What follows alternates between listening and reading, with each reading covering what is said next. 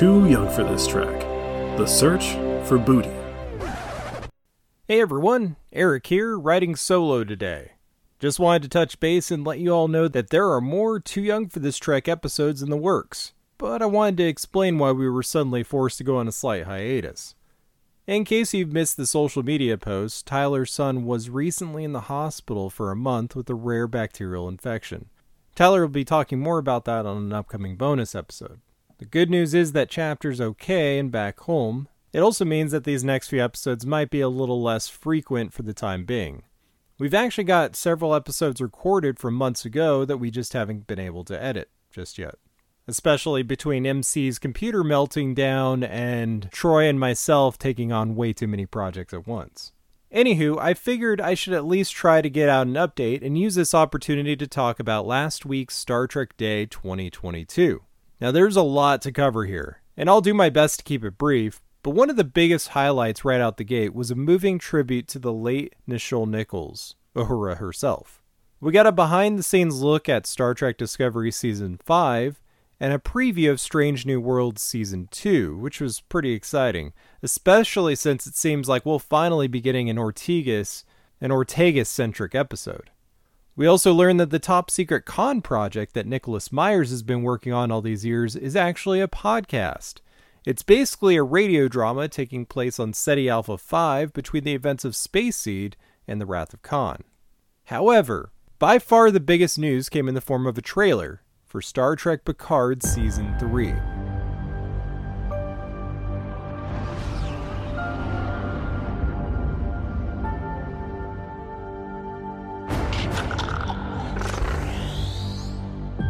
Message is for Admiral Jean-Luc Picard. We need your help. We need your help.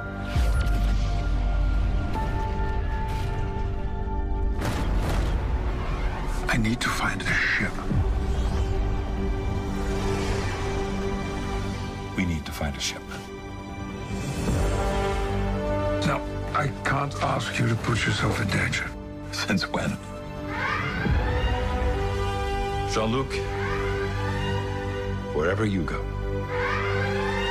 we go. Hello, beautiful. Permission to come aboard, Commander. Permission granted, sirs. Welcome to the Titan. Why don't you do us the honor, Commander?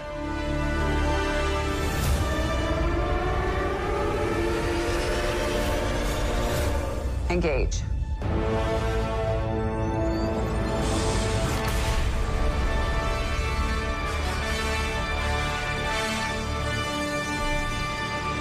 I seriously couldn't be more excited for this show. First of all, I loved Picard season 2, uh, the stuff with the Borg Queen and time travel and Q and all that. And the fact that this is supposed to be the final season really makes me feel like they're building something really special here. This feels really important, especially since it's basically the final chapter of 90s era Trek.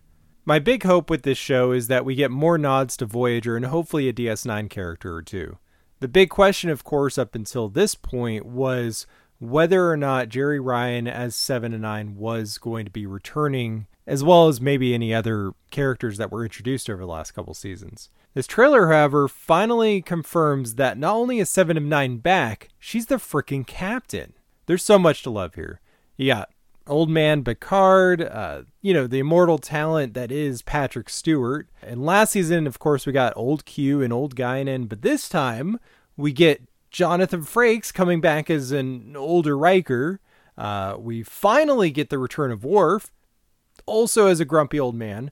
Um, and uh, LeVar Burton's back uh, as old Geordi, good old Geordi.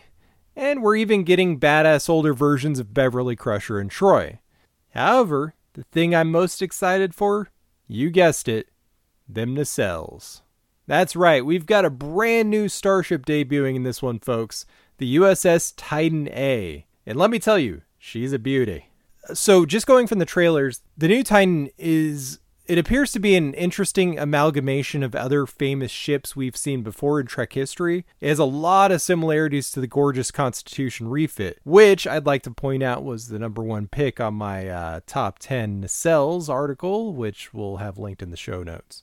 but it it also mixes in elements of the Discovery's version of Enterprise and the USS Excelsior. So yeah, the final season of Picard drops next February 2023, and I can't wait to see more of the Titan and, of course, the last voyage of the TNG crew.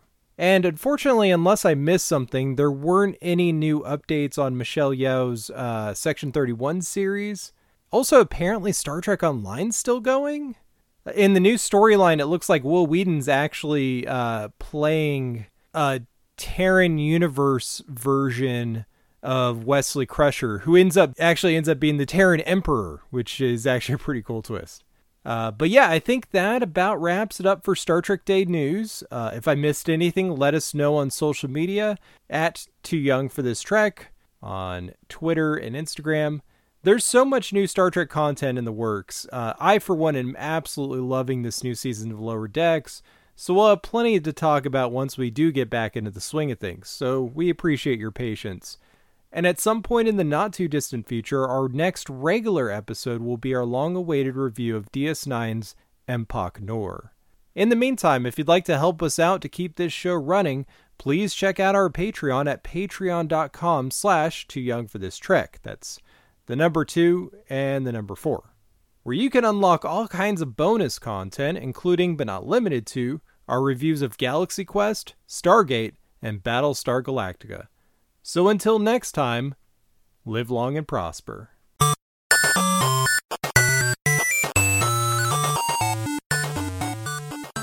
This has been a presentation of the We Can Make This Work Probably Network. Follow us on Twitter at Probably Work for more of our questionable content. Also, we have a website called probablywork.com.